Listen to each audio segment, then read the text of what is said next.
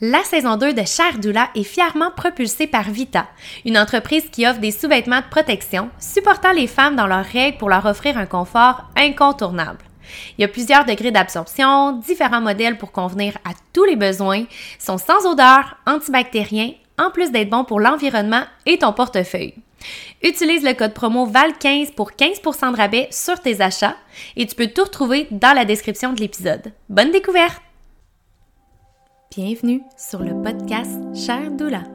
Je m'appelle Valérie Parent, je suis maman deux fois et passionnée par la périnatalité et la parentalité. À travers le vécu et l'expérience de mes invités, de mes connaissances d'accompagnante à la naissance et avec beaucoup de vulnérabilité, mon souhait est que vous vous sentiez moins seul dans votre maternité, de vous redonner votre pouvoir d'enfantement et de vous permettre de trouver la maman que vous souhaitez réellement être. Ensemble, nous découvrirons cet univers à la fois grandiose et si intime. Bonne écoute! Bienvenue dans un nouvel épisode du podcast Cher Doula. J'espère que tu vas bien ce matin ou ben, peut-être que tu m'écoutes pas le matin aussi. Fait que j'espère que tu vas bien en ce moment. Euh, avant de commencer avec l'épisode de cette semaine, je veux prendre le temps de vous dire un énorme merci euh, de tous les messages que vous m'envoyez par rapport au podcast. Euh, honnêtement, quand vous écoutez un épisode puis que vous prenez le temps de venir m'écrire après pour me dire votre appréciation, c'est vraiment quelque chose qui me touche parce que le podcast, on se fera pas de cachette, c'est vraiment un très grand investissement de temps. Puis, ben, c'est vraiment. Euh, c'est pas immédiat, hein, la reconnaissance qu'on a avec un podcast, euh, comme, mettons, euh, avec des stories sur Instagram ou même une publication sur Instagram, tu sais, dans le sens que tu publies, puis les gens réagissent comme très rapidement. Versus un podcast, moi en plus, je suis quelqu'un qui enregistre d'avance les épisodes, surtout avec des invités, parce qu'on n'est jamais à l'abri d'imprévus. Puis je me sens mieux comme ça. ça me stresse moins quand je suis d'avance. Fait que, tu sais, j'enregistre quelques semaines d'avance. Après ça, c'est publié. Puis, tu sais, la journée que c'est publié, c'est pas toujours la journée même que je vais avoir vos réactions. Fait que c'est vraiment... Euh, c'est différent hein, que ce qu'on est habitué. On est habitué d'avoir... Euh, une interaction très rapide avec les gens. Quand on partage quelque chose, les gens réagissent, tu sais, assez instantanément. Puis le podcast, c'est très différent.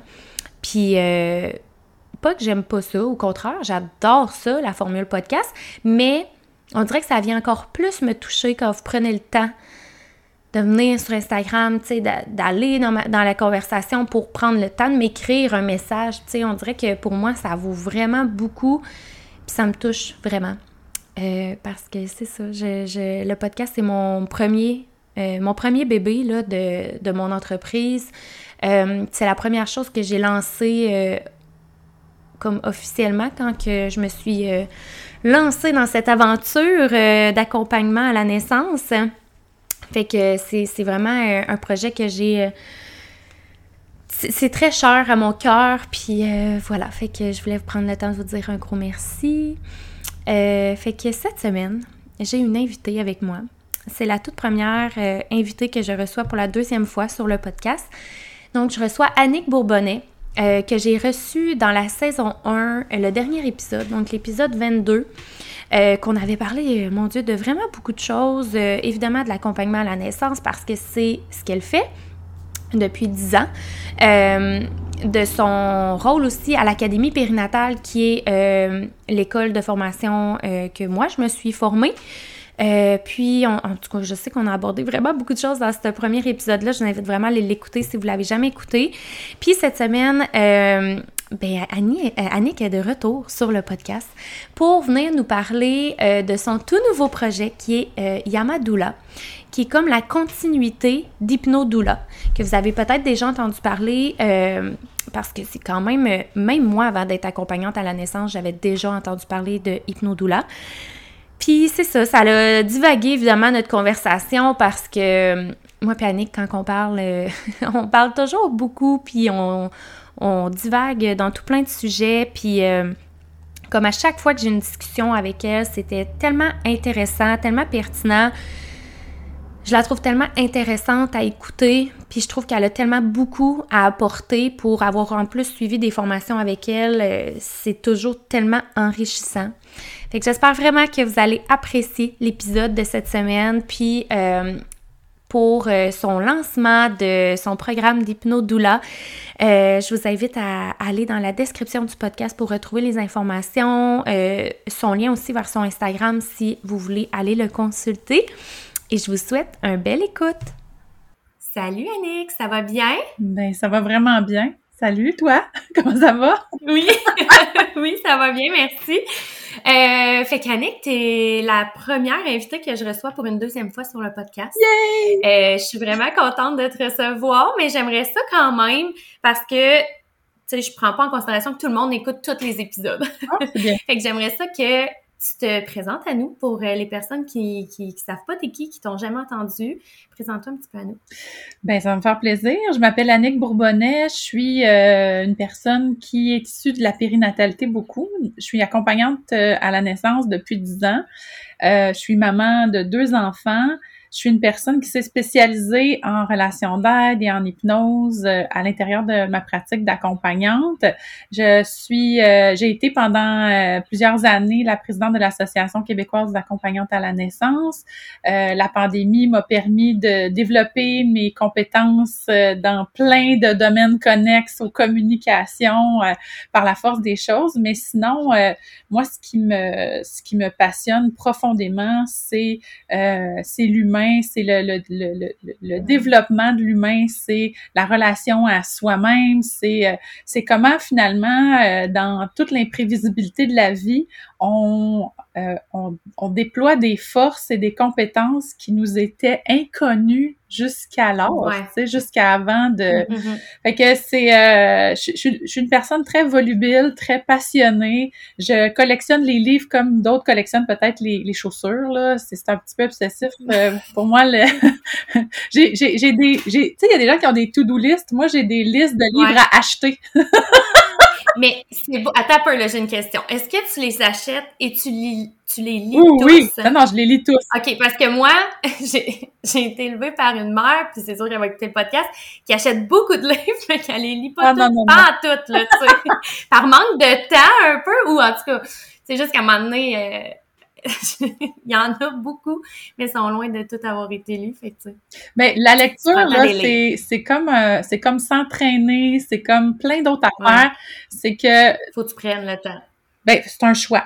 C'est un choix, Ouais. de prendre ton temps pour faire ça au lieu de faire autre chose. Ouais. C'est une question de priorité, c'est une question parce que j'ai beau aimer la lecture, c'est sûr que dans une vie de maman, d'entrepreneur, de de tu sais, la Mm. première chose qui va sauter, c'est la lecture, c'est l'entraînement, Ouais. c'est euh, la méditation pour celles qui en font, tu sais, c'est parce que Ouais. c'est comme euh, très, ça devient très très secondaire là en arrière des besoins des enfants, les besoins Ouais. de l'entreprise, la vie de tous les jours, mes parents, mes proches.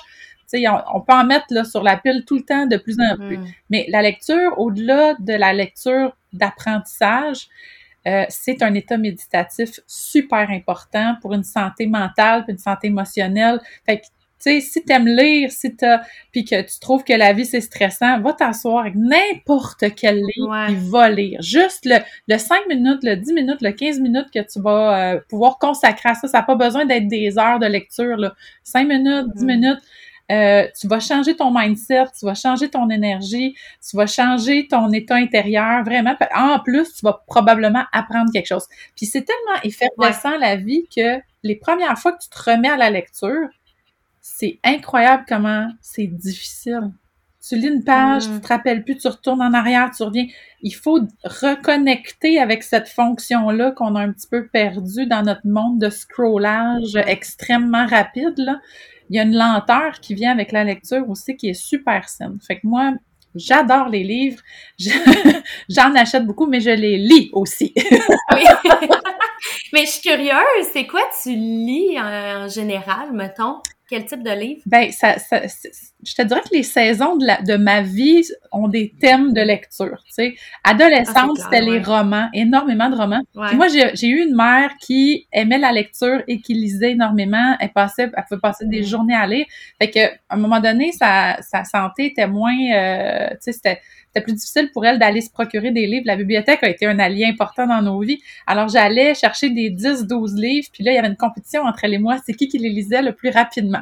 Fait que, tu sais, des romans comme ah, Daniel Steele, des affaires à l'eau de rose, des affaires, euh, les babysitters, là, les gardiennes, là, les, les, romans de peur aussi. Quand j'ai commencé, là, 15 euh, ans, 14, 15 ans, là, j'ai commencé à lire ça, là, des frissons, là, c'est ça? Ça s'appelait comme ça. Peut-être tu connais pas ça, toi, t'es trop jeune. Mais les frissons. Je suis trop jeune, mais je sais, je sais que je sais, je n'ai déjà entendu parler, mais ouais. Fait que tous les petits romans jeunesse, tu sais, ça a commencé avec la courte échelle et tout. Fait que l'enfance, l'adolescence, il y avait vraiment des thèmes un peu différents, mais plus de l'ordre du roman. Après ça, euh, est arrivée ma vie, euh, la lectrice en moi euh, qui apprend, qui veut tout savoir, là. Celle-là, mm-hmm. elle est... fait que des, des romans, j'ai migré vers les pièces de théâtre. Je lisais des pièces de théâtre parce que j'aimais ça. J'aimais le théâtre, j'aimais... J'ai fait de l'improvisation pendant longtemps. Fait que c'était vraiment des je lisais du Michel Tremblay, je lisais, euh, là, écoute, c'était... Ah ouais? Oh ouais. Puis, tu sais, lire une pièce de théâtre, là, c'est particulier parce que c'est des dialogues, c'est des... Fait que moi, il y avait quelque chose là que j'allais chercher, que j'avais besoin d'aller apprendre. Puis après ça, Je suis devenue une jeune adulte, donc je me suis préparée à devenir une adulte responsable. Et les livres, de, les livres de, sur la santé, sur la naturopathie, sur le développement personnel, mm. euh, sur la maternité, des livres sur la cuisine, euh, sur les plantes. Euh, puis j'ai toujours eu un appétit insatiable pour les connaissances.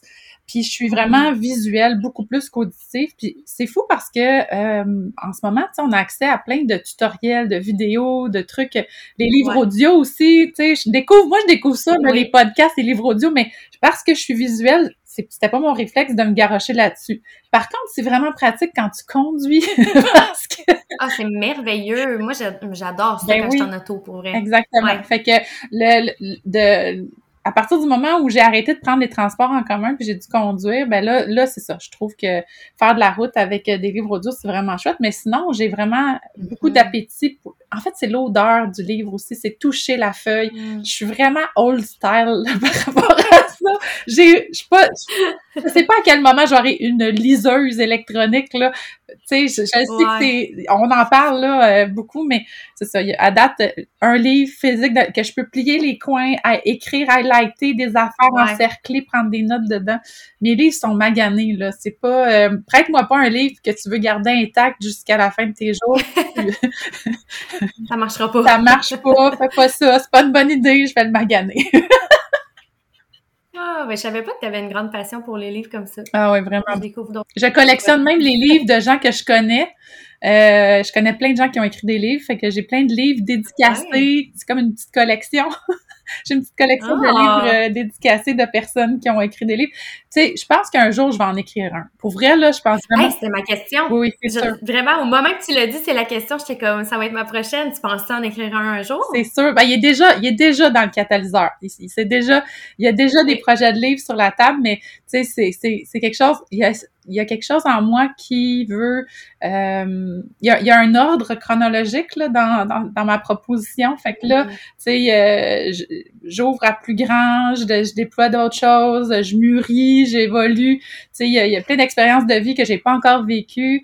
Fait que j'ai plein, j'ai des notes et des notes et des notes de thèmes, de sujets, de chapitres, de titres. De, ça, c'est dans le collimateur, mais je ne saurais pas te dire quand.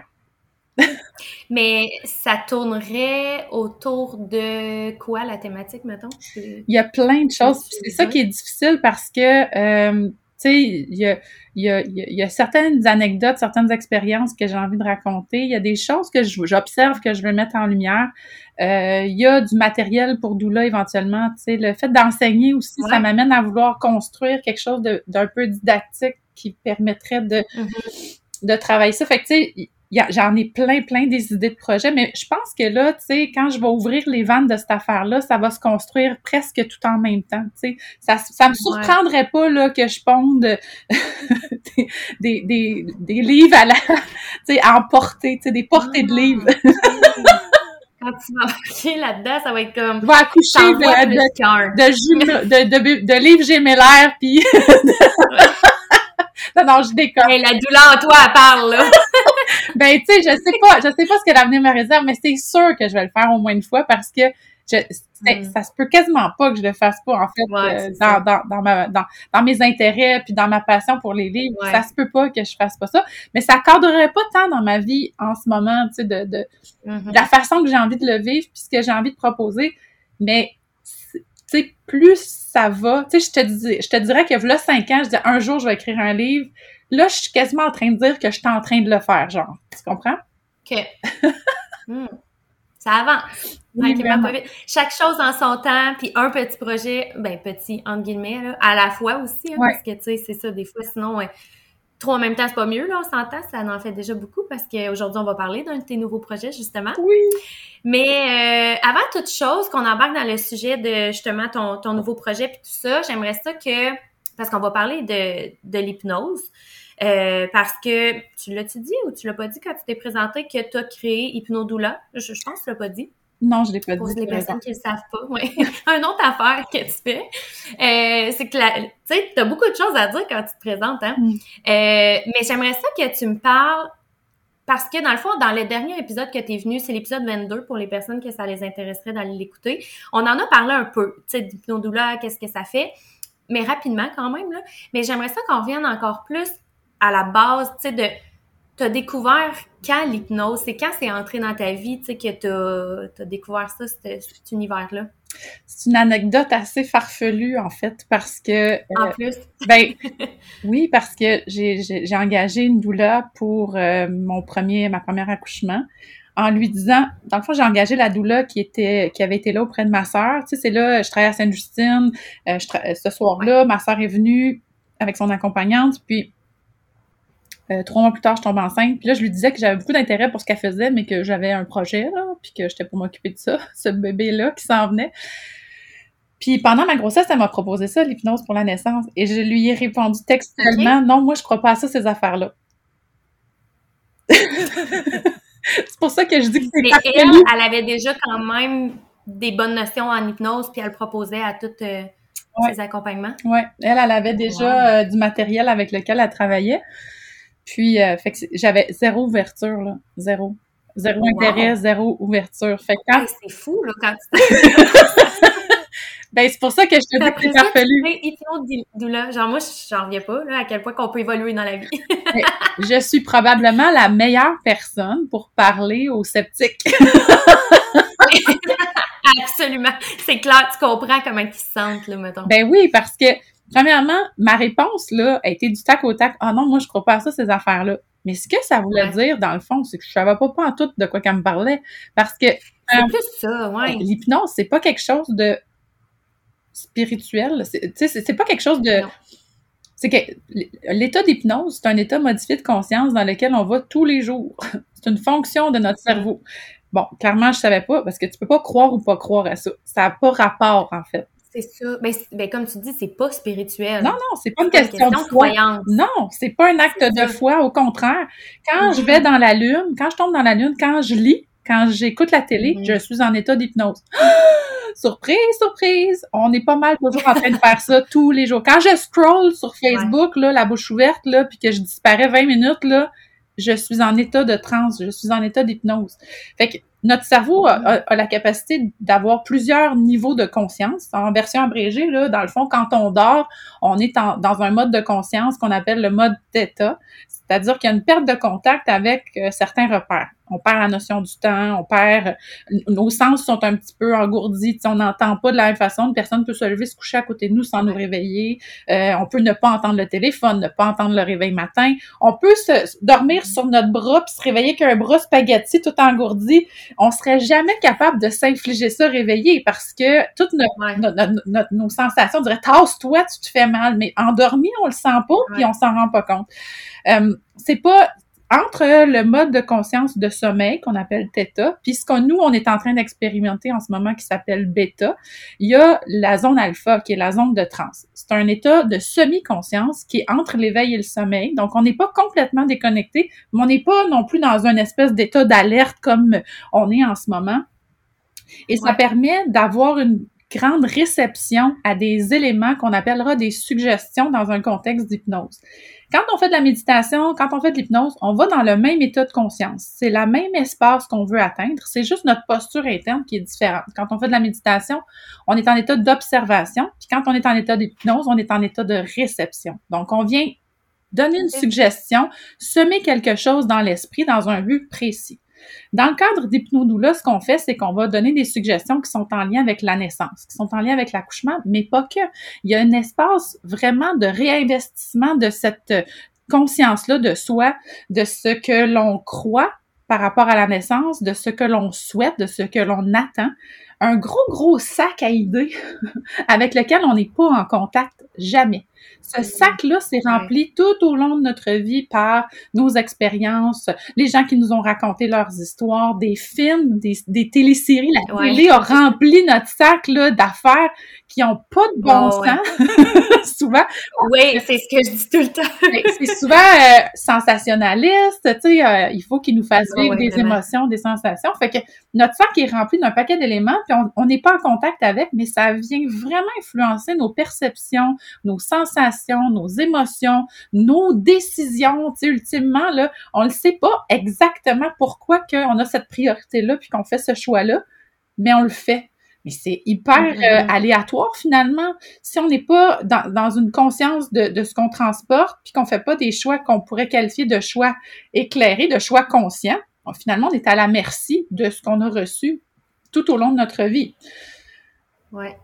Fait avec le, le coffret là, je veux faire le ménage là-dedans. Je veux qu'on puisse euh, tasser ce qui est pas utile, euh, apaiser ce qui, est, ce qui nourrit notre anxiété ou nos inquiétudes. Ouais.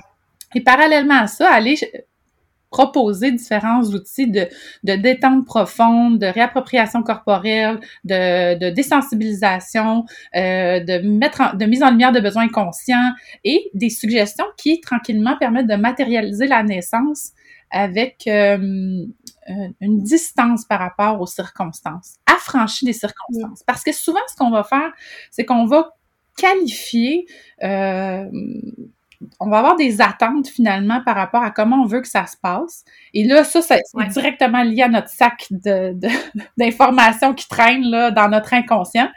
Euh, puis là, on va avoir une espèce de démarche, de plan, d'attente, d'idéal, mettons, pas clairement défini, pas clairement nommé, mais il est là. Fait qu'on n'est pas en contact avec, mais il est là.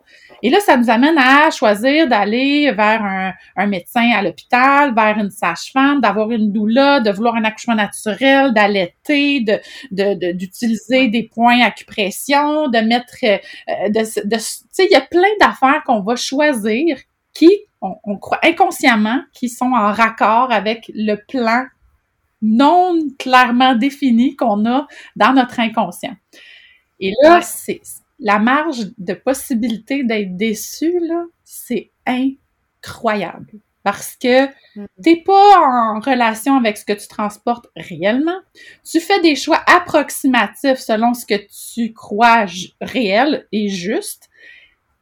Puis, tu peux même pas verbaliser tes besoins et tes attentes clairement aux gens qui t'accompagnent cette journée-là. Écoute, c'est incroyable les possibilités d'être déçu dans ce contexte-là. C'est fragile, tu sais. Mm.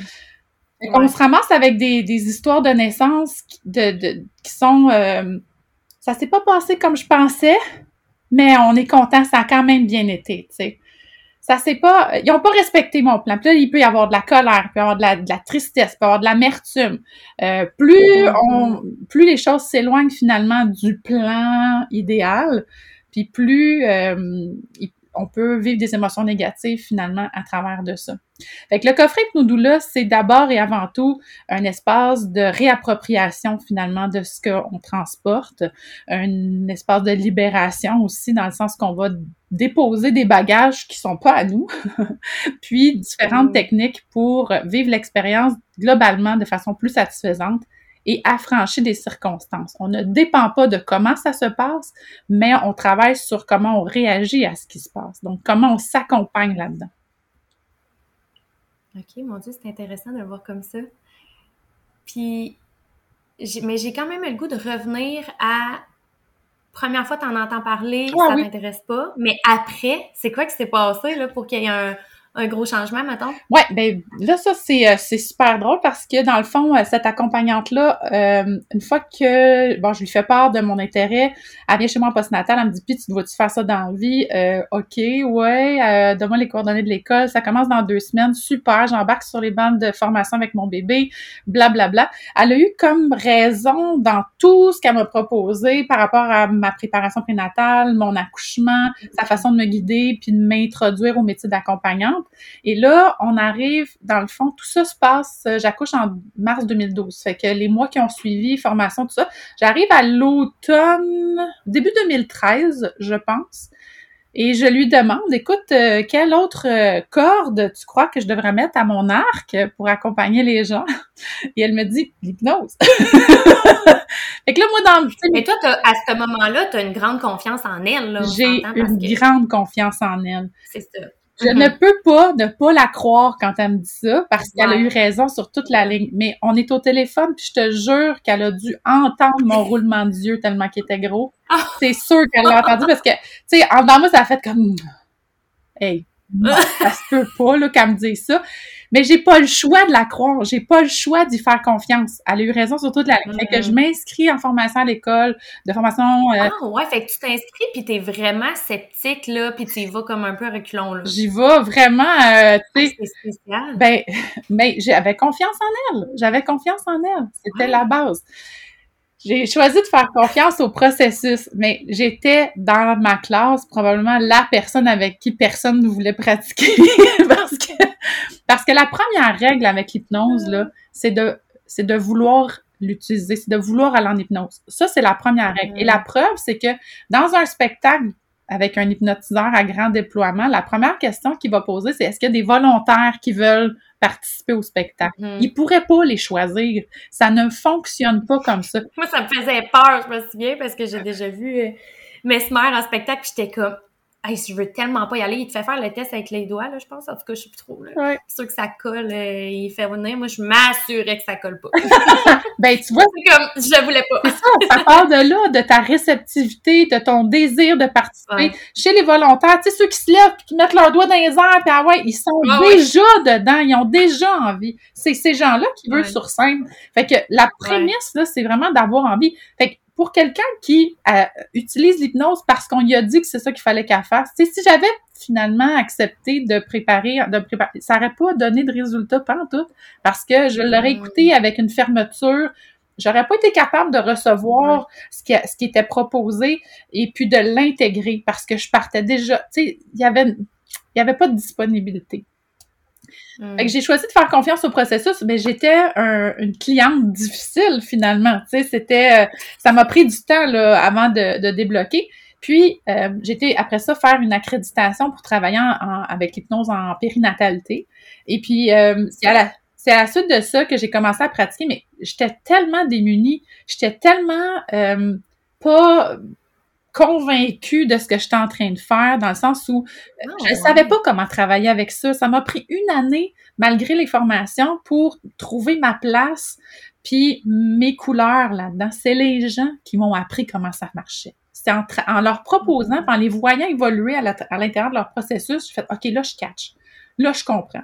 Parce que faut dire que la formation que j'avais reçue, elle était d'ordre général. Puis après ça, j'avais été mm. chercher comme le droit de pratiquer avec du matériel périnatal, mais c'était très, très sommaire ce que j'avais reçu comme formation. Puis il manquait vraiment un arrimage. Puis c'est un peu ma quête, en fait, avec Hypnodoula, c'est de proposer quelque chose que, d'accessible, que les gens peuvent euh, utiliser de façon autonome, mais aussi de travailler avec les gens qui veulent proposer des, des, des outils comme ceux-là pour qu'ils sachent mieux que moi, j'ai su travailler avec mm. ces outils-là pour en tirer un maximum. Puis, fait que les gens m'ont montré comment ça marchait. Puis après ça, au fil des années, à un moment donné, j'ai réalisé que je manquais d'outils. Ce que j'avais appris, ce que j'avais à proposer, c'était pas suffisant. Euh, ça répondait plus à mon besoin, puis ça, ça répondait pas concrètement aux besoins de ma clientèle, pas dans la façon que j'avais de travailler avec tout ça. Alors, je suis allée euh, faire euh, des formations en relation d'aide. J'ai fait euh, un cursus de 1000 heures là-dessus pour aller chercher des outils de plus, puis aller comprendre pourquoi ils réagissent comme ça, pourquoi, c'est quoi les enjeux. Et là, là, ma perception de ce que je faisais est devenue infinie parce que quand on rentre dans ces, ces, cette pratique-là, cette sensibilité-là, ce qu'on se met à entendre, c'est comme si nos sens se retrouvaient décuplés. Tu sais, ma, façon mm. d'entendre ce que les gens me disent a beaucoup changé. C'est plus juste ce que tu mm. me dis, c'est ce qu'il y a en arrière de ce que tu me dis. Fait que quand je parle du sac en arrière, là, tu sais, notre sac de culture, là, qu'on a tous Je comprends tellement pour avoir, pour avoir discuté plusieurs fois avec toi, là, je, comprends vraiment, tu sais, je, je, sais pas comment l'expliquer, je pense qu'il faut le vivre et avoir une discussion avec toi, mettons, plus personnel, là, tu sais, pour comprendre, mais j'ai jamais été euh, écoutée de la façon que t'écoutes. tu sais, mais c'est vrai, non, mais c'est vrai parce que je me souviens, à un moment donné, on avait un appel de cédule ensemble, toi puis moi, puis je disais à mon, à mon chum avant, j'étais genre, je sais qu'elle va, elle va aller plus loin. je le sais, tu sais, que c'est dur à l'expliquer parce que c'est pas comme ça qu'on est habitué d'être écouté puis répondu aussi, j'aurais envie de dire, dans le sens que, tu sais, des fois, ce que tu nous réponds, je dis nous parce que, tu sais, on a fait la formation relation d'aide, fait que je t'ai entendu répondre à d'autres aussi, mais des fois, ce que tu nous réponds, c'est tellement pas ce que la plupart des gens répondraient parce que, justement, c'est vrai, dans le fond, que quand, quand tu écoutes, tu entends vraiment au-delà de ce que les gens disent, là, mm. tu sais. Ouais. puis je pense que c'est vraiment une question de ça, ça se pratique, ça s'apprend, ça se travaille. On, a, on, apprend à communiquer comment, dans le fond. on apprend à parler, mais on n'apprend pas à écouter, jamais. non, on apprend... mais ça, je l'ai vraiment...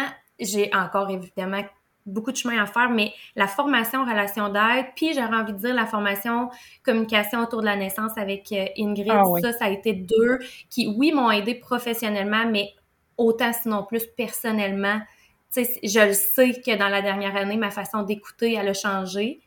Je sais que ça va continuer avec les années, mais ça a été comme deux formations qui étaient deux fins de semaine collées en plus. Là, fait que c'était comme un gros bout. Euh, puis euh, ça a vraiment changé beaucoup de choses, là, vraiment. Mais tu sais, ce que tu dis, c'est important parce que tu as dit, je sais que professionnellement, ça a servi, mais probablement autant plus personnellement. Mais tu sais, professionnellement, là, ça reste toi toi dans un espace professionnel. C'est pour ça que ma démarche avec le temps m'a amené inévitablement à travailler la relation à soi-même parce que c'est ça qui est important finalement. Parce qu'on peut rentrer plein de connaissances, plein de théories, plein d'outils, ça reste extérieur à soi. C'est vraiment notre perception de nous-mêmes, à quel point on se connaît, à quel point on est conscient de soi, à quel point on arrive à identifier nos besoins puis à y répondre et à les communiquer parce que, tu sais, on n'a pas, on n'a pas à répondre à tous nos besoins tout seul, comme l'autre n'a pas à répondre à tous nos besoins à partir du moment où on les nomme. C'est un, une relation qui se, c'est un échange, c'est un partage. Ouais. Mais c'est la relation à soi-même dans toutes les sphères de notre vie. Quand je suis, qui je suis moi comme mère, qui je suis moi comme conjointe, qui je suis moi comme professionnelle, qui je suis moi comme fille de mes parents, comme dans, tu sais, dans toutes mes relations, c'est ma relation à moi-même qui s'exprime de façon différente mm-hmm. parce que euh, quand je suis avec mon enfant puis quand je suis avec mon ami, c'est pas les mêmes parties de moi qui sont impliquées, mais c'est ma relation à moi tout le temps, en fait. Mm-hmm. Oui, vraiment. Puis je pense que ça nous amène un peu à ce que tu as, créé, justement, ton nouveau projet qui, c'est pas mal ça la base, la relation avec soi. Est-ce que tu as le goût de nous en parler un petit peu? Ben, écoute, je fais le pont entre Hypnodoula puis le projet dont je vais te parler qui est Yamadoula. Dans le fond, avec Hypnodoula, euh, la proposition du coffret, tu sais, permettait aux gens d'intégrer plein d'affaires qui leur servaient après, mm. tu sais, dans leur quotidien. C'est toujours ça que, que, la pérennité de ce que tu apprends, pour moi, c'est important, tu sais. Mais il y avait quand même une demande assez importante de, mais là, que j'ai accouché, là, c'est le fun, là, tu sais, mais j'aimerais ça continuer parce que je viens d'apprendre à dealer avec moi d'une façon qui qui est effervescente, qui est excitante. J'aime ça. Je veux continuer. Mm. Puis c'est, c'est, c'est pas juste les mamans qui me disaient ça, leurs conjoints aussi souvent. Ça ben là, moi, tu sais, avec le stress au travail, avec les ci pis ça, puis là, là, moi, comme père, j'aimerais ça encore continuer. Puis, ben, c'est sûr que les suggestions dans Hypnodoula s'adressent à la naissance, tu sais. Fait que je suis partie de cette prémisse-là de dire comment je pourrais répondre à cette demande-là, à ce besoin-là? Mais on mm-hmm. s'entend que là, Hypnodoula fête ses trois ans là, en ce moment. Fait que c'est le, le, le, temps de prendre de la hauteur par rapport à ça, de regarder. Puis la pandémie aussi aura amené son lot de, de, de d'informations vraiment importantes. C'est moi personnellement dans ma relation à moi-même, j'ai vraiment eu des montagnes russes au niveau de ma santé mentale, au niveau de ma santé émotionnelle. J'ai on a tout remis en question ou presque là, tu sais dans plein de, de sphères de notre vie.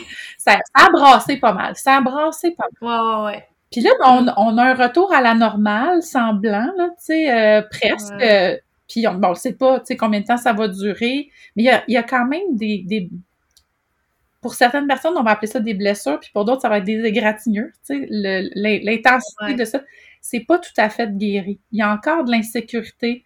Il y a beaucoup plus d'anxiété qu'avant. Il y a beaucoup plus de stress, d'insécurité financière, insécurité euh, euh, de tout ordre. Euh, fait j'avais quand même encore plus l'appel de proposer quelque chose. Qu'est-ce que moi j'ai dans mon coffre à outils qui pourrait, qui m'est utile, qui pourrait être utile à d'autres personnes? Euh, Puis c'est là que euh, Yamadoula a pris forme avec, euh, je dirais la dernière année, beaucoup la dernière année où euh, ça s'est concrétisé, ça s'est, ça s'est positionné. Il y a des mots, il y a des phrases parce que pour moi, tu sais, c'est vraiment important. Les bons mots au bon moment, avec la bonne intention, font des miracles. Je l'ai vécu pendant des années dans les salles de naissance. Tu le sais, hein, quand on accompagne euh, de la vulnérabilité, savoir dire la bonne chose, le bon geste mm. au bon moment, quand tout ça est réuni, là, on peut voir, on peut assister vraiment à des, des choses spectaculaires. Fait que comment je, mm. je, j'organise tout ça pour en faire quelque chose qui euh, soutient l'autonomie des gens toujours, tu sais, qui sont pas... Moi, j'ai aucun intérêt à créer des affaires qui rendent les gens dépendants de moi ou d'une personne tiers, tu sais. Je veux que les gens puissent euh, le faire de façon le plus autonome, le plus indépendamment possible. Fait que ça, c'est une prémisse. Fait que c'est pour ça que pour moi, l'hypnothérapie, être, être hypnothérapeute, de la façon qu'on me l'a montré, ça me parlait pas. Parce que je devais toujours être là, présente, en train de faire quelque chose auprès de quelqu'un. Euh, puis là, on pouvait enregistrer nos séances, mais ça le faisait pas pour moi, ça. C'était pas mon style à moi. moi, je voulais hmm. pouvoir euh, euh, léguer quelque chose qui euh, permettait à l'autre de s'affranchir, puis de, s'épanouir, puis de se déployer sur du long terme. Mm-hmm. Peu importe que je sois là ou pas là, tu sais. fait que, réflexion faite, la proposition, c'est sûr que ça reste des pistes audio avec euh, un manuel et des pistes de réflexion. Euh, il y a un journal aussi qui, euh, qui est acheminé à l'intérieur de ça pour cadrer sur une période quotidienne certaines pistes de réflexion, se déposer dans d'autres choses. C'est vraiment un, un, processus, OK? un processus qui est assisté par des questionnements, qui est assisté par la pratique quotidienne d'outils d'auto-hypnose intégrés, des suggestions vraiment ciblées, précises. L'objectif derrière tout ça, ça reste de, de, de, vraiment prendre conscience de sa relation à soi, euh, de mm-hmm. préciser, tu sais, où est-ce que je suis rendue dans mon parcours, puis où est-ce que j'ai envie d'aller? C'est quoi mes prochains pas? c'est quoi c'est quoi les choses que je ne me permets pas aussi tu sais? Euh, mm-hmm. puis ça là c'est très aligné avec le fait que j'ai eu 40 ans Mais là, ça prend pas 40 ans pour faire Yama, OK? Je veux rassurer les gens. Non, c'est ça. c'est pour tout âge. C'est pour tout âge. C'est juste que moi, à 40 ans, il, est quand, il y a quand même un... C'est vrai à 30 ans, c'est vrai à 50, il y a quand même des moments charnières où on se dit « Ah, Où je suis rendue, où si je m'en vais, c'est quoi que, tu sais, qui se passe pour moi. Fait que là, moi, j'ai 40 ans, je suis la maman d'enfants de presque 10 ans. Euh, puis là, ben, je fais un topo, puis je me dis, OK, il y a, clairement des patterns ou des, des habitudes que j'ai développées qui sont... Euh, qui ne me sont pas bénéfiques, mais dont j'étais totalement inconsciente. Fait que quand on se questionne là-dessus, on se penche là-dessus, euh, est-ce que c'est des choses que je veux garder? Est-ce que c'est des choses que je veux changer? Est-ce que est-ce que ma vie d'aujourd'hui correspond à celle que j'avais souhaitée? Si c'est pas le cas, est-ce qu'il y a des ajustements que je peux faire? Ça c'est un discours très mental cartésien. On regarde, on analyse, on cherche, on solutionne.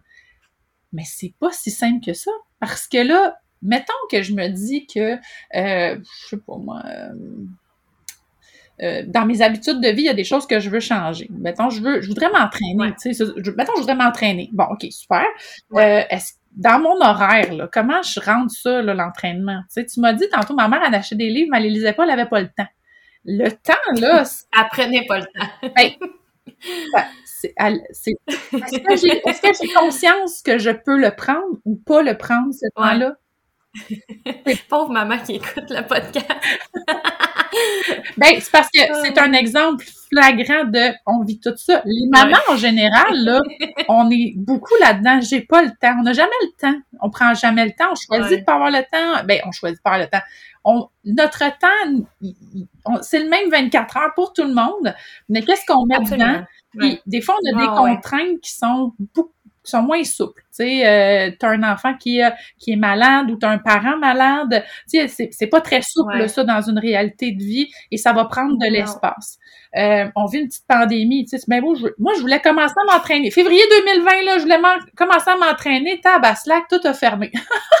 je me suis entraînée deux fois. Ah, puis là, ben. Pasteur, les entraînements à la maison, c'est tellement rendu. Euh, c'est ça! Plus populaire. C'est populaire, mais. Là, ça, a pas, ça a pas tout euh, germé, ça, le, le 21 mars 2020. Il y avait pas ça, là. Il y a eu comme une transition. Tu sais, il a fallu trouver des alternatives. Fait que. Ouais. Mais est-ce que je suis consciente de ce que je veux vraiment? Finalement, moi, je, voulais, je veux pas m'entraîner, je veux pas aller m'entraîner, je veux être en forme. Mon besoin derrière ça, c'est de me mm. sentir bien, c'est de me sentir en forme. Si je peux pas aller au gym, si je peux pas aller euh, faire des cours de danse ou, euh, tu sais, comment je vais répondre à mon besoin de, de me sentir bien, de me sentir mieux dans mon corps, avec mon corps? Il y a d'autres façons de faire. Il y a, mais si j'ai pas mm-hmm. identifié le réel besoin, ben je ne peux pas clairement avoir la bonne solution. Fait que mm. Yama, c'est ça, c'est cet apprentissage-là de comment identifier ses besoins, comment y répondre. Euh, et là, ça, c'est le volet mental, mais parallèlement à ça, on va installer différentes suggestions qui vont permettre d'augmenter le calme, la force, la conscience, la résilience, la puissance. Imagine là que tu vis un processus là, de, de 8, 10, 12 semaines dans lequel l'attention est mise là-dessus sur ta, ton niveau de conscience de toi-même, sur ta résilience face à l'adversité, sur ta, ton contact avec ta puissance intérieure, ta puissance d'action, ton pouvoir d'action, la propriété de, de ton temps, de ta vie, de tes pensées. Tu fais un processus de 8, 10, 12 semaines comme celui-là. Je, je, dis 8 à 12 parce que c'est souple, là. on peut le faire sur 6 mois si on veut, on peut le faire.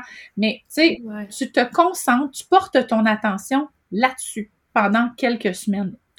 T'as-tu une idée à quel point tu vas ressortir de ce processus-là transformé? Puis je trouve que le mot transformer est même pas assez fort. Parce que les mm. changements, tu vas les percevoir à l'intérieur de toi. Et à partir du moment où ça s'est placé, tu vas pouvoir le, le matérialiser à l'extérieur de toi. J'ai réalisé que mm. j'avais un besoin de beauté. c'est quelque chose que j'ai réalisé dans les dernières années. Mon Dieu, j'ai besoin de beauté. Mais pour vrai, j'ai deux mm. jeunes enfants, je, c'est le bordel, tu sais, il y a toujours des affaires qui traînent partout. Fait je, je souffrais dans mon quotidien de ce manque d'ordre-là, de, de, de, de, beauté autour de moi. Puis là, je dis beauté, mais tu sais, c'est de rangement, c'est d'harmonisation, c'est de... Je souffrais de ça, mais moi, je pensais que je souffrais de, de fatigue, d'épuisement, de stress. Non, j'étais juste dans un environnement qui ne me répondait pas, tu sais, qui était pas en harmonie avec mon besoin. Mais je peux te dire que ça, c'était loin, là, dans mon sac en arrière, tu sais? quand est-ce qu'on dit ça dans la vie? Moi, j'ai besoin de beauté. On dit jamais ça. Mais ça me, ouais, mais ça me parle tellement qu'est-ce que tu dis parce que je me sens vraiment de même dans le sens peut-être peut-être que je le, je le dirais, j'ai besoin d'espace, chose que je n'ai pas dans ma maison parce qu'on est quatre dans une maison qui, qui est vraiment faite pour un ou deux. fait que tu sais, c'est vraiment euh, moi c'est ça, on dirait ça là, c'est le sentiment, tu sais, je me sens comme pognée. Ouais, tu, fais, tu fais le geste avec tes mains, tu sais, tu le fais le geste. Mais tu sais, je le sais, par exemple, mais je peux pas aller plus vite que le marché qui fait qu'on n'a pas la maison qu'on souhaite euh, en ce moment, tu sais, mais c'est bien correct. En même temps, je, je me laisse aller dans le processus de trouver une autre maison, mais en même temps, ça me parle qu'est-ce que tu dis, parce que je me suis jamais vraiment arrêtée à me demander ce sentiment-là, c'est quoi que ça a comme impact sur comment je me sens, tu sais, quotidiennement. Puis en plus, moi, je travaille de la maison, là, j'ai même pas de bureau, tu sais, je me sens, tu sais, fait que, ouais c'est intéressant parce qu'on on s'arrête pas à ça. On s'arrête pas beaucoup, en tout cas, puis il y a des gens qui s'arrêtent pas du tout non plus, là, à se poser des questions mm. sur notre vie, tu sais. Des fois, on fait juste comme on la vit à chaque jour, tu sais, comme on s'arrête pas, on se pose pas vraiment de questions, on se demande pas vraiment comment qu'on va. Fait que, tu sais, après ça, ça peut être plus challengeant de, de, de trouver que tu es aligné, mettons, vers ce que tu veux vraiment, tu sais. Ben, on, on l'est pas, on l'est pas. On l'est rarement, en fait, aligné avec ce qu'on veut vraiment parce que, comme tu l'as dit, on s'arrête pas pour observer ça. Euh, tu sais, c'est. Quand j'écoute des films d'époque, là, tu sais, dans le temps où il n'y avait pas d'électricité, hein, tu sais, le concept de la lenteur, Ouais. C'était, c'est drôle parce que mon chum me faisait observer ça. On écoute une télésérie qui se passe euh, au début du siècle dernier, tu sais. Puis là, ben, les, les madames, ils parlaient ensemble. puis on pense qu'ils vont se retourner vers la télévision parce qu'ils sont assis dans un salon. Non, ils regardent le feu. ils regardent le foyer. fait que, ah, ouais, c'est complètement différent, là. Complète. Fait que là, ils se sont arrêtés de parler, se sont tournés vers le foyer puis regardaient le feu. Même, quand est-ce qu'on fait ça? Quand est-ce qu'on fait ça? Regarder le feu tranquille, sans, sans, téléphone, sans musique, sans, sans, sans jaser, sans. On est toujours dans une mm-hmm. effervescence, là, c'est incroyable. Puis c'est souvent cette. Tu sais, tu dis, là, moi, je manque d'espace chez moi. Ben, là, ça, c'est un, un besoin identifié clair. T'es chanceuse, déjà, tu l'as identifié, ce besoin-là. Mais après ça, à quel endroit tu sens que tu as suffisamment d'espace? Dans quelles circonstances et à quel endroit? tu sens que tu as suffisamment d'espace? Dans un lieu physique? Oui. Hey, c'est une bonne question. Probablement dehors. Dehors? dehors, il y a de l'espace. Dehors, il y a de l'espace. en tout cas, chez nous, dehors, il y a de l'espace. On a un super grand terrain euh, entouré de bois. Là. Fait que, euh, c'est sûr que je me sens pas euh, pognée comme dans ma maison. Est-ce que tu as le réflexe d'aller dehors pour remplir ton Bon. Fait que tu vois, consciemment, tu pourrais prévoir du temps à l'extérieur en sachant que ce que tu t'en vas faire là, c'est remplir, répondre à ton besoin d'espace. Puis là, mm. intentionnellement, tu es dehors à observer l'espace, tu sais, à profiter de l'espace, à respirer l'espace. Puis de façon temporaire, ça peut t'aider à traverser la contrainte de manquer d'espace à l'intérieur de chez toi. Parce que mm. là, tu vas ça va te permettre de créer de l'espace en toi. Oui, c'est ça. Mais tu sais, il faut s'arrêter pour penser à ça. Oui! Pour en arriver à OK, qu'est-ce que je vais faire pour combler ce besoin-là que je peux pas, je peux pas en ce moment, là, tu sais, dans ma maison, là, éventuellement, mais tu sais, euh, c'est vraiment, ouais, j'avais pas, je m'étais jamais arrêtée. Je, savais que le besoin était là, qu'il était pas répondu, puis ça l'arrêtait là. Mm. Mais ben, c'est souvent, là, c'est souvent là qu'on s'arrête. On, on, en fond, on s'emprisonne, on se met des limites. sais Là, je peux pas changer de maison. Fait que là, tu t'es mis une boîte autour de ce besoin-là en disant voici ma limite tant que j'aurai pas changé de maison ben je serai pas je serai pas bien j'aurai pas ce ce, ce besoin là sera pas comblé et puis finalement c'est c'est super contre-productif parce que là tu c'est comme marcher avec une petite roche dans ta chaussure tout le temps et c'est tout le temps là, tu sais. Faut, faudrait que tu t'arrêtes pour prendre conscience. Voyons, comment ça que j'ai mal au pied de même? Puis là, enlever ta chaussure, trouver la roche, enlever la roche, remettre ta chaussure. Puis là, on parle, ça, c'est un besoin physique, extérieur, palpable, tangible. Fait que si c'est un défi en soi, euh, quand la petite roche elle est à l'intérieur, c'est encore plus compliqué. On la cherche longtemps. On la cherche longtemps. Yama, c'est exactement ça. Comment on prend conscience de ses besoins, comment on, des, des, solutions pour y répondre de façon temporaire, de façon plus à long terme. Mm-hmm. Euh, il y a des puis la, la, magie de, de, tout processus de transformation, c'est trois étapes. Prise de conscience, acceptation et responsabilité, qui est la solution qu'on va mettre en place. Fait que je prends conscience du besoin qui m'habite, ou du défi que je traverse, je euh, j'accepte que pour le moment, j'ai certaines limitations, j'ai certaines contraintes, j'ai ça ta ta ta ta. Tu sais, une fois qu'on a vraiment fait un tour d'horizon, il y a une énorme résilience qui vient avec ça. la résilience là, le lâcher prise, le fameux lâcher prise, c'est ça, c'est accepter que même si je suis pas d'accord en ce moment, c'est comme ça que ça va se passer et la responsabilité, c'est de trouver des solutions qui vont me permettre de le vivre le plus confortablement possible, au mieux de ce qui est accessible là tout de suite. Tu sais. Mais ça, c'est, ça demande peut-être un effort dans un premier temps, mais ça devient finalement un réflexe avec le temps. Ça se pratique, ça s'apprend. Ouais, ouais, c'est clair. Puis, dans le fond, dans euh, Yamadula, c'est sous forme d'audio? C'est-tu juste des audios? Bien, il y a une combinaison, en fait. Tu as des pistes audio avec un manuel. Le manuel, de façon technique, va te permettre d'utiliser ton matériel à son maximum. Euh, puis, tu as euh, un journal avec lequel tu vas travailler de façon quotidienne. Fait que il y a des gens qui vont utiliser juste les audios, puis qui vont les utiliser plus sur sous une forme de, méditation tous les jours, tu sais, euh, puis ça va, ça va faire son travail. Puis il y en a d'autres qui vont aller chercher le maximum avec le journal.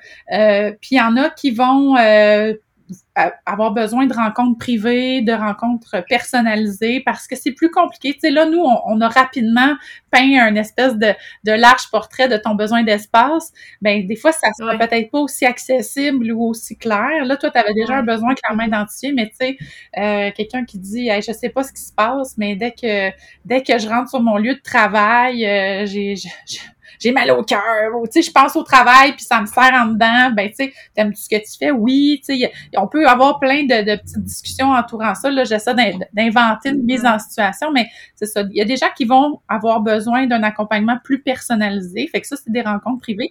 Puis la nouvelle formule aussi qui est proposée avec Yama, c'est des petits groupes, 4-5 personnes, où on voyage le processus ensemble. Et ça, c'est cool, parce que tu l'as vécu en formation, hein, quand on est en groupe, l'espèce de, de petite cohésion de groupe qui se passe.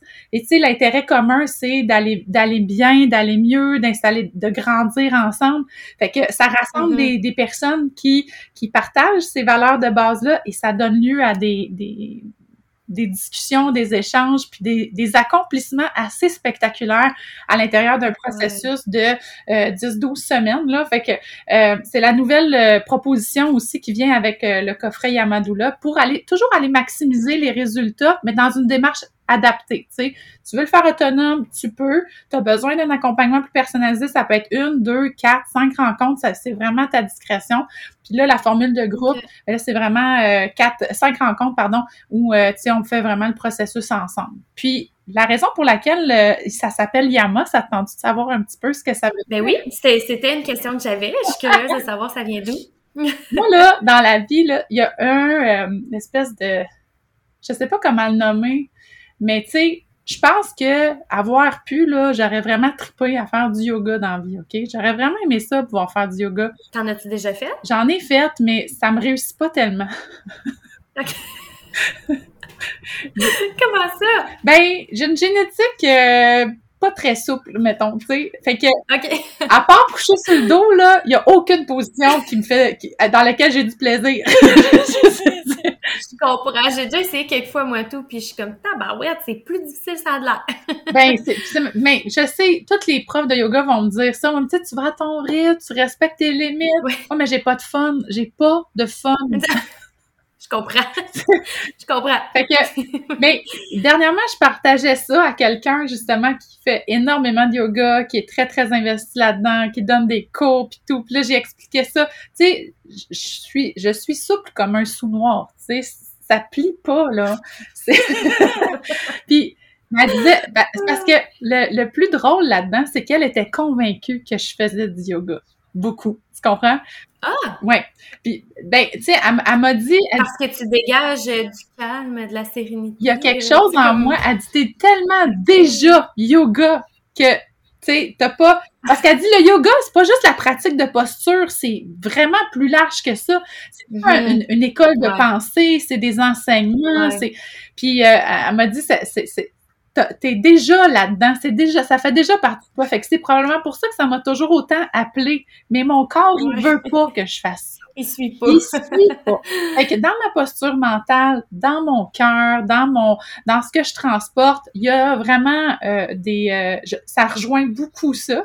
Et yama, c'est ça. Yama, c'est un verbe qui est issu du sanskrit.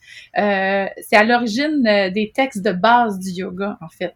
Puis, c'est ça le principe euh, qui euh, rassemble la bienveillance envers soi-même, les autres, l'environnement, la nature, les animaux, la vérité, la justesse, la sincérité, l'honnêteté, l'intégrité, la modération et la maîtrise de soi, la concentration et la grande conscience de soi. C'est ça le yama. Fait que quand j'ai lu ça, j'étais « Oh mon Dieu! » c'est la partie yoga de moi, c'est la partie yoga de moi, c'est ce que je transporte, c'est ce que je suis. Fait que, tu sais, ça, ça, c'est venu vraiment euh, tout naturellement s'attacher à ce coffret-là qui cherchait une identité, qui cherchait, qui cherchait une terminologie, dans le fond. Ouais. Yamadoula, parce que, tu sais, c'est sûr qu'on dit que la pratique du yama... Euh, permettre d'approfondir son rapport à soi puis à tout ce qui nous entoure.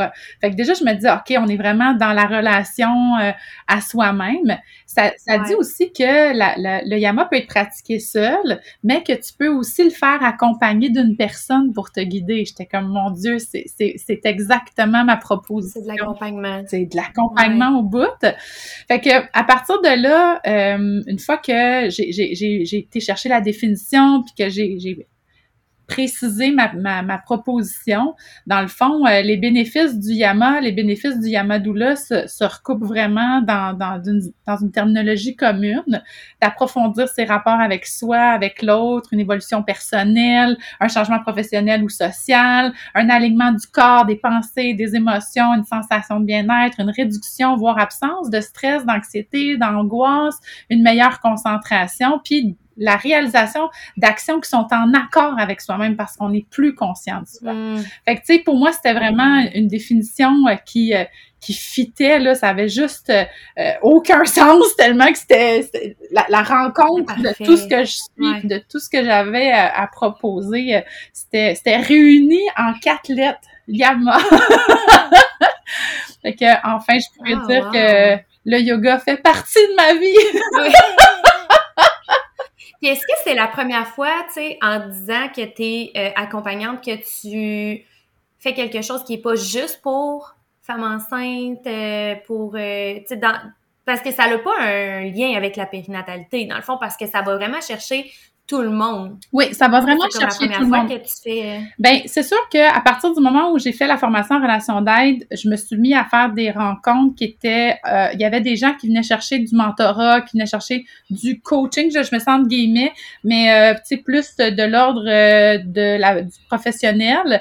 il y a tout mm-hmm. le service de préconception, fertilité aussi, à qui je voulais mm-hmm. proposer du matériel qui ne parlait pas de femmes enceintes parce que c'est pas du tout de ça dont elles ont besoin fait que pour moi, Yamadula euh, répond exactement à ce volet-là. Fait que c'est sûr que les gens qui vont venir auprès de moi pour euh, travailler en préconception ou en fertilité, bon, on va pouvoir travailler avec l'approche Yama de façon globale, puis l'aligner vraiment dans une, une, une, route de préconception ou de fertilité. Euh, mais c'est ça. Dans les dernières années, j'en ai fait beaucoup. Puis l'enseignement aussi, je veux pas, ça m'a amené, ça m'a amené là. fait que c'est pas le coffret Yamadoula, grand public, c'est la première fois, oui, que je fais ça. Oui, c'est ça. Mais dans un rapport de 1-1 ou même d'enseignement en groupe, c'est pas du tout la première fois. Au contraire. Euh, non, non, c'est ça. C'est les dernières années ont été beaucoup meublées de ça. Puis même la pandémie a ramené ça. Parce que, tu sais, je me suis mis à... Dès le début de la pandémie, j'avais ouvert des heures gratuites parce que là, je me disais, my God, tu sais, es à 37 semaines, toute ferme, c'est la débandade, que je trouvais ça je trouvais ça vraiment intense pour euh, les mamans en fin de grossesse. Fait que j'avais vraiment publié euh, des heures de, de rencontres. Euh, viens, viens juste comme mm. vider ça, là, tu sais, avec moi. Ouais, c'est ça. J'ai reçu vraiment beaucoup de monde dans ce contexte-là. Fait que ça suivait déjà, tu sais, on était dans la périnatalité, mais pas directement. ouais, que, Depuis les deux, trois dernières années, là, vraiment, ça a pris de plus en plus de place, ça. Puis, tu sais, je pense aussi que les gens qui me contactaient pour de l'accompagnement, même à la naissance, ben mhm. c'était mon approche euh, qui venait chercher, qui était plus euh, de l'ordre justement de la relation d'aide puis de la proposition euh, relationnelle en général, tu sais. Mais là, si j'ai bien compris, en ce moment, tu n'en fais plus d'accompagnement à la naissance. Je suis plus capable de faire de présence à l'accouchement. Mon horaire me le permet plus, puis mon corps non plus. OK. Ah, c'est... Oui, je peux comprendre. Là, à un moment donné, c'est... Ça peut devenir intense, là. Ben, c'était déjà, euh, tu sais, quand euh, la pandémie a frappé, tu sais, début 2020, j'avais déjà cette pensée-là de dire, OK, je pense que mon corps est en train de me dire qu'il est à bout de ressources, tu sais. Euh, tu sais, faut, faut mm. dire aussi que, je veux rassurer le monde, là, c'est que, tu sais, je suis une personne un petit peu excessive dans la vie.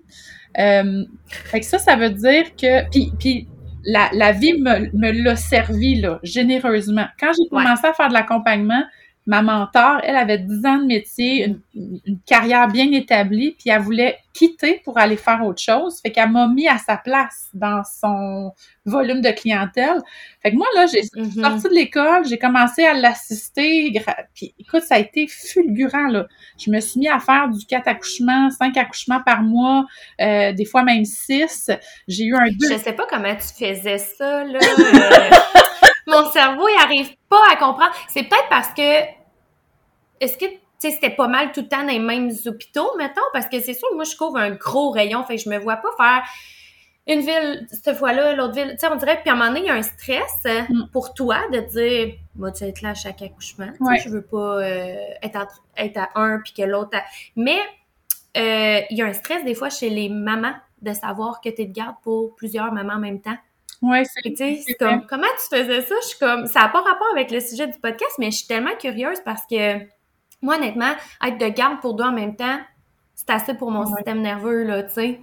Ben, je pense que, euh, tu sais, j'ai une capacité à gérer mon stress qui est, euh, mm. qui, qui, en fait, tu sais, la, la, vraie vérité, là, gros scoop, moi, j'ai un trouble d'anxiété généralisée. J'ai été diagnostiquée à l'âge de 23 ans.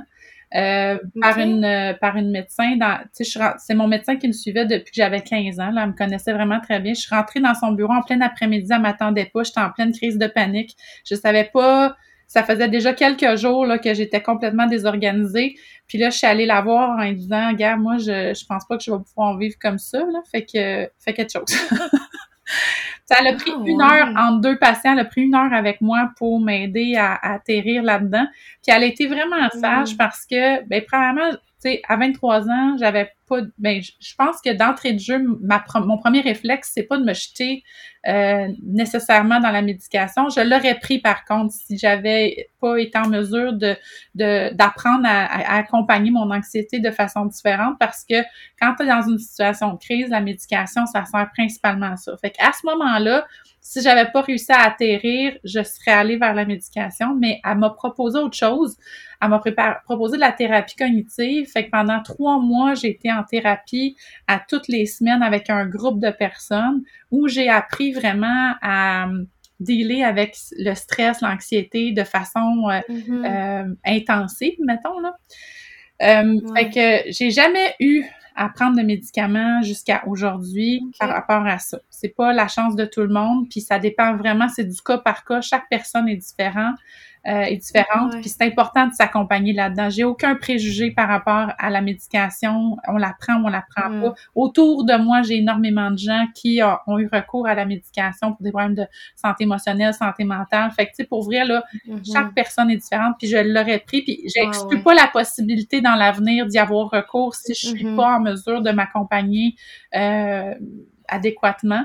Mais tu sais, je pense que c'est un peu ça aussi, tu sais, de proposer des, des outils je n'ai pas la prétention de dire que je vais guérir le monde de tous ces maux avec euh, mes coffrets, mais je pense que ça, ça, ça, devient une belle combinaison à quelque chose quand on mm-hmm. a un suivi, quand on a, tu sais, on vit certains défis. Euh, je, je, comme professionnelle euh, en relation d'aide, je, demande toujours la permission au médecin traitant de travailler avec les gens parce que pour moi, ça, ça devient une approche complémentaire, tu sais. Puis, euh, mm-hmm. mais c'est tout le résultat de ce que puis que j'expérimente depuis depuis toutes ces années-là. En fait, c'est c'est pour ça, ma mm-hmm. soif de connaissance. J'ai dit que début vingtaine, je m'étais lancée dans des livres de de conscience de soi, de développement personnel parce que j'avais faim de ça. J'avais besoin de comprendre mm-hmm. pourquoi que je, je, je, je vivais comme ça, pourquoi que je ressentais tout ça. Fait que avoir des gardes comme ça, ça me stressait, mais j'étais vraiment capable de dealer avec la charge de stress. J'ai été capable pendant dix ans. Mais les deux dernières années, avec la pandémie, avec la présidence de l'assaut, avec l'école à la maison, avec les mm-hmm. enfants, ma, coupe était pleine. Puis le fait d'avoir fait du 4-5 nuits blanches par mois pendant dix ans aussi, ben pendant huit ans, mettons, tu sais, fait que je le récupère moins bien. Peut-être que c'est l'âge qui fait ça aussi. Peut-être qu'à 40 ans, en général, une nuit blanche, ça nous poque plus. Fort probablement. Puis tu sais, moi, je trouve, moi, moi, j'avoue que je trouve ça quand même difficile, les nuits blanches, là. Fait que clairement qu'avec euh, les années qui avancent, ça doit être toujours de plus en plus difficile, tu sais. Fait que, euh, est-ce que ça te manque?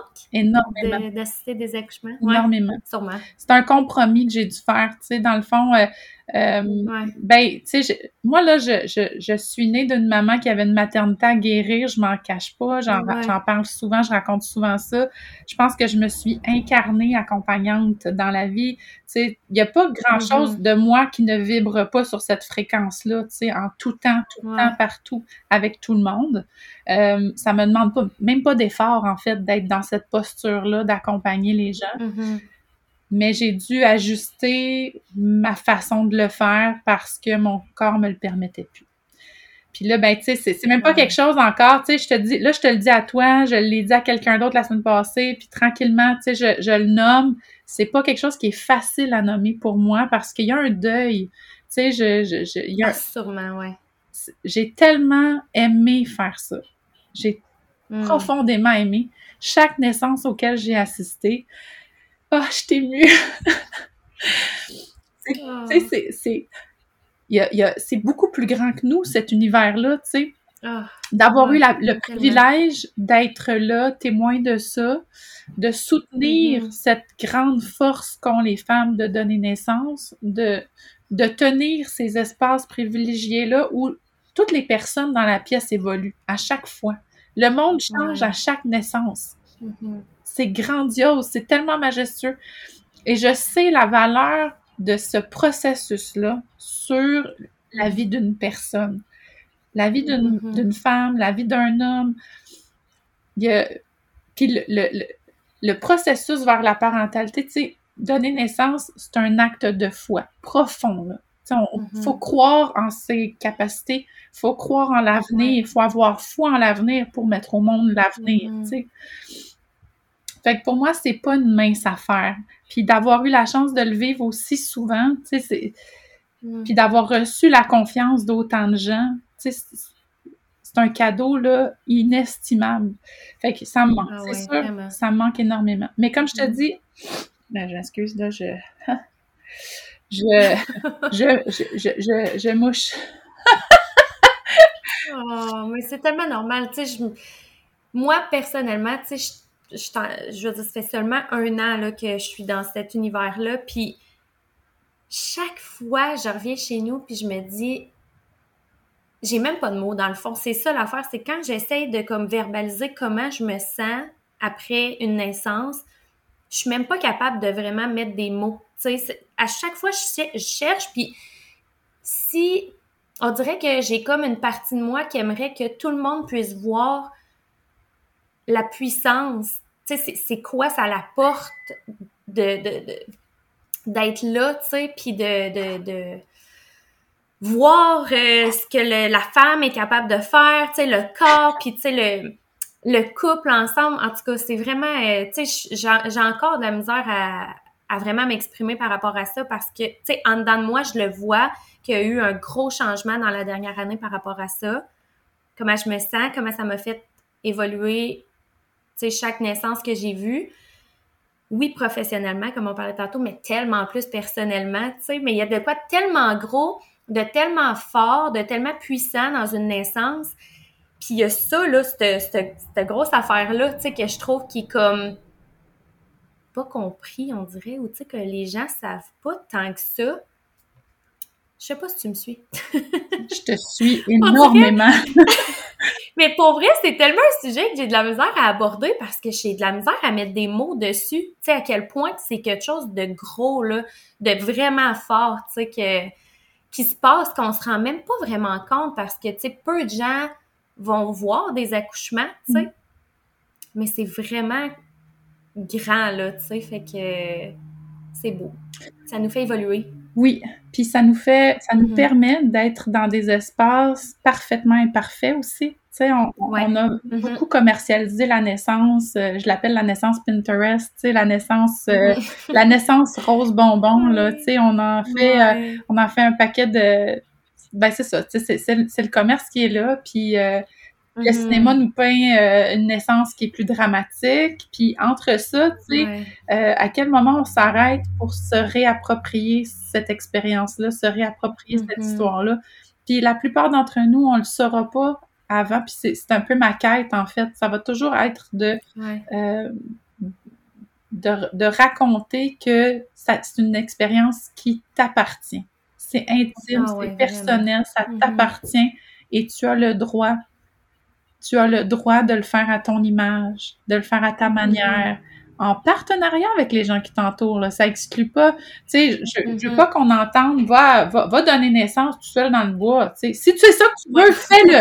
c'est ça que tu veux, fais-le. Mais c'est pas ça la recette.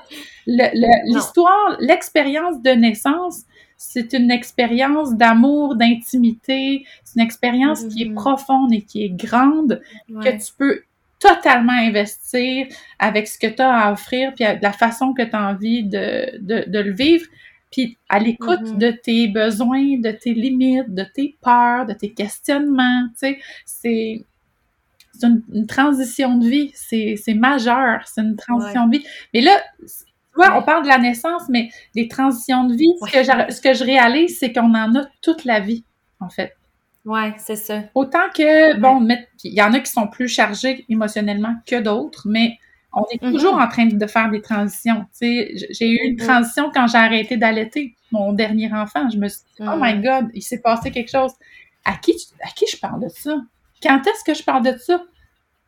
Tu sais, j'ai, on, on, a vraiment tellement de, de, de on a presque plus de saison, on a presque plus. Ah, s'il n'y avait pas de neige, là, on vivrait dans une espèce d'infinie ligne de temps, tu sais.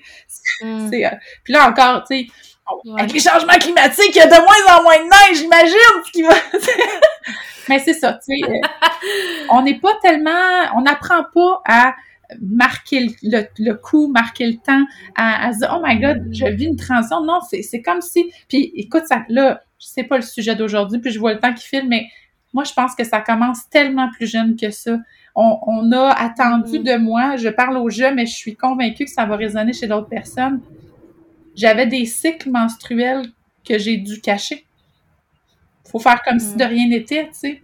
Faut être la même personne 30 jours par mois. Ça, on, a, on a des fluctuations hormonales, ça revient, c'est cyclique. On ovule, on a nos règles, on ovule, mm. on a nos règles.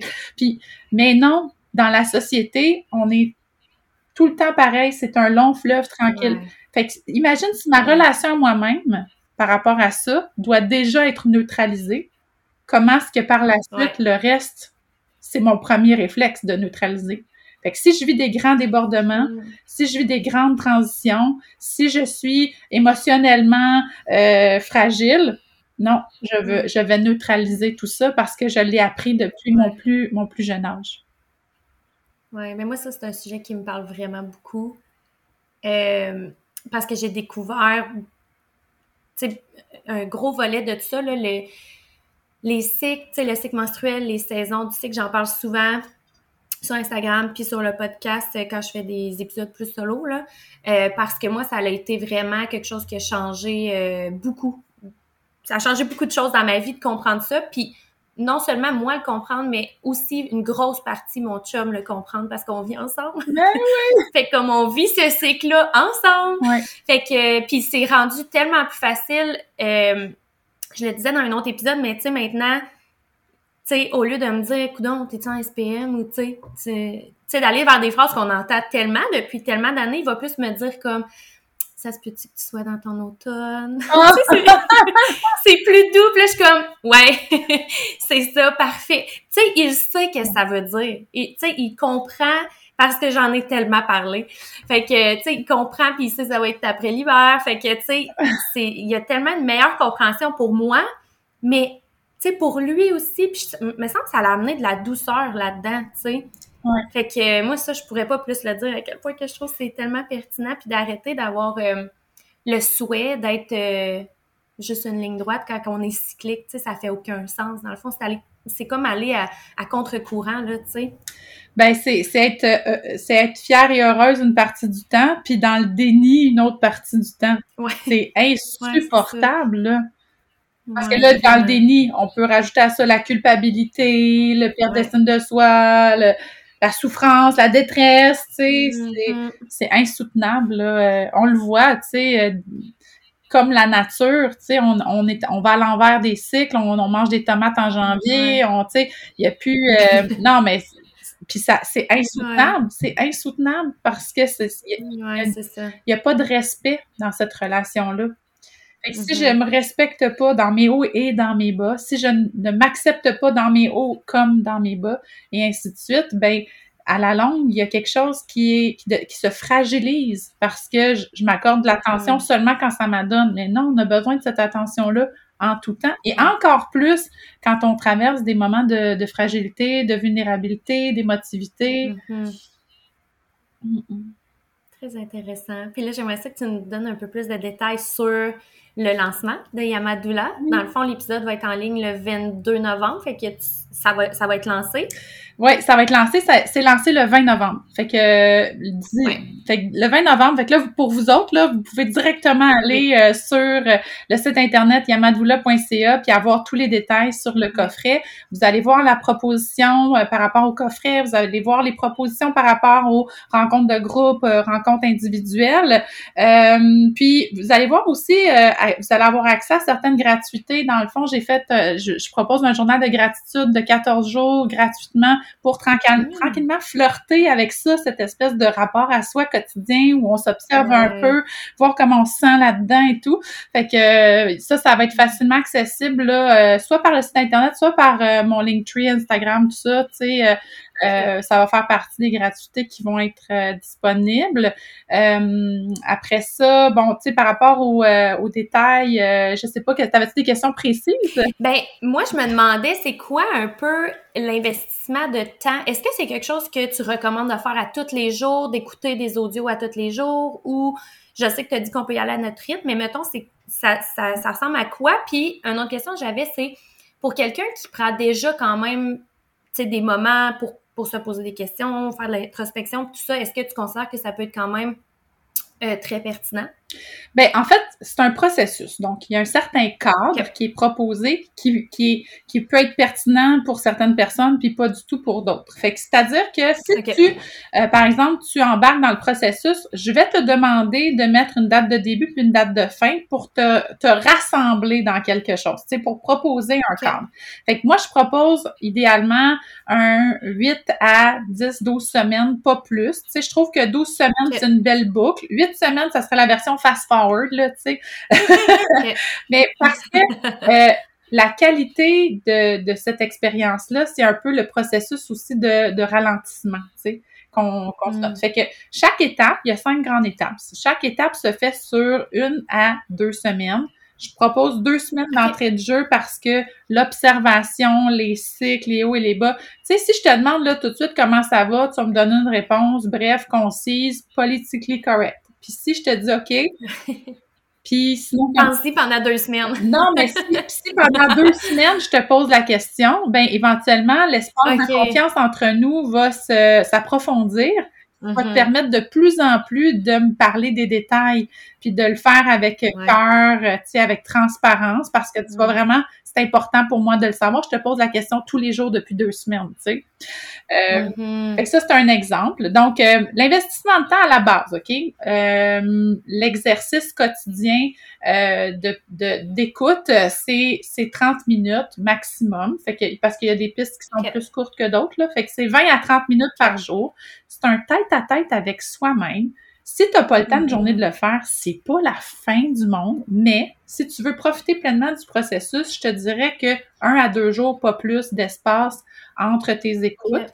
Puis, tu restes sur la même étape pendant une semaine à deux semaines. Fait que, mettons qu'on y va avec le fast forward, tu restes une semaine sur chacune des étapes avant de passer à la suivante en prenant pour acquis que tu le fais tous les jours. C'est pour ça que je dis, tu sais, c'est un processus qui, euh, si tu le fais de façon aléatoire, l'engagement que tu mets va être, les résultats vont être conséquents aussi. Tu sais, si je dis, ben, tu sais, oui, m'entraîner, mais à mon rythme sais, fait que tu y vas une fois, après ça, la semaine d'après, tu y vas trois fois, tu y retournes pas pendant deux mois. Tu sais, la constance, c'est important pour avoir des, des résultats, pour euh, boucler le processus. Mm-hmm. Fait que un tête-à-tête avec soi-même où on fait une séance de, de, de, détente, de relaxation avec les, les, les suggestions, tout ça. Puis, euh, le journal, si on veut l'intégrer aussi, ben à ce moment-là, c'est plus, je te dirais, un cinq minutes le matin, cinq minutes l'après-midi, le soir. Tu sais, euh, c'est vraiment ouverture de journée, fermeture de journée. Tu sais, c'est pas interdépendant cette affaire-là, c'est des compléments. Mm-hmm. Si ça nous parle moins comme exercice, ben on le met de côté, c'est pas quelque chose qui est obligatoire. Les résultats vont être au rendez-vous pareil parce que les suggestions vont faire leur travail euh, avec le long terme. C'est sûr que si on fait juste le journal, ben on a des résultats différents. Si on fait juste les pistes audio, on a des, des résultats différents. Puis si on fait les deux, ben là on maximise le potentiel de un et de l'autre. Ouais. Euh, fait que tu sais, je, dirais un 30-40 minutes par jour, mettons, là, euh, gros, le maximum, là, ce serait ça. Puis si on saute une journée, c'est pas la fin du monde. Tu sais, il faut savoir s'écouter aussi là-dedans.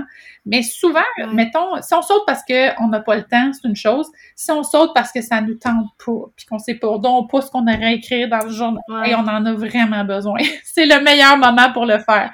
Il y a des journées où on va être, euh, ça va être quelques mots Vraiment, euh, il n'y aura pas grand-chose là. Puis il y a d'autres journées où on va avoir plein de mots. Puis plus on va le faire, plus ça va être euh, ça va être facile. Puis plus on va mm-hmm. comprendre ce qu'on est en train de faire finalement. Il faut vraiment faire confiance au mm-hmm. processus par expérience, si on tente de trop mentaliser les choses, intellectualiser le truc, euh, ah on fait fausse route. Il faut aller vraiment observer comment on mm. se sent là-dedans, puis euh, laisser les mm. choses euh, émerger. Ce que j'ai réalisé, moi, en faisant un journal de gratitude depuis, attends un petit peu, depuis deux ans maintenant, tous les jours, mm-hmm. c'est que il y a, y a des patterns qui reviennent, il y a des phrases qui reviennent, il y a des, je me dis, mon Dieu, j'ai l'impression que ça fait deux ans que j'écris la même affaire, ben là, ah, prise de, prise de conscience, my God, c'est-tu réellement ça qui m'habite? Oui, ok, je veux changer ça, ça, ça me, je sais pas, moi, j'ai, j'ai eu l'impression d'être débordée. Tu sais, j'écrivais quasiment ça. Mon Dieu, je suis débordée, ça va aller mieux la semaine prochaine, nanana. Tu sais, eh, qu'il faut dans le déni en tabarouette, là.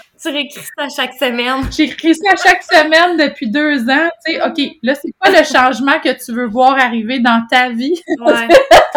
ben là, ça, c'est moi, là. Mais tu sais, ça m'a pris deux ans à réaliser que j'étais tout le temps dans le jus. Tout le temps, tout le temps, tout le temps, tout le temps débordée, tout le temps au bout de mon élastique, tout le temps. Ah, ben, hmm. ça, me, ça, me, tente. Parce que ça aussi, c'est quelque chose d'important à adresser, mais c'est valorisé dans la société d'être dans le jus, hein, d'être débordé. Les personnes ah occupées, les, personnes occupées, ils réussissent. Non. Les personnes occupées, ils s'épuisent.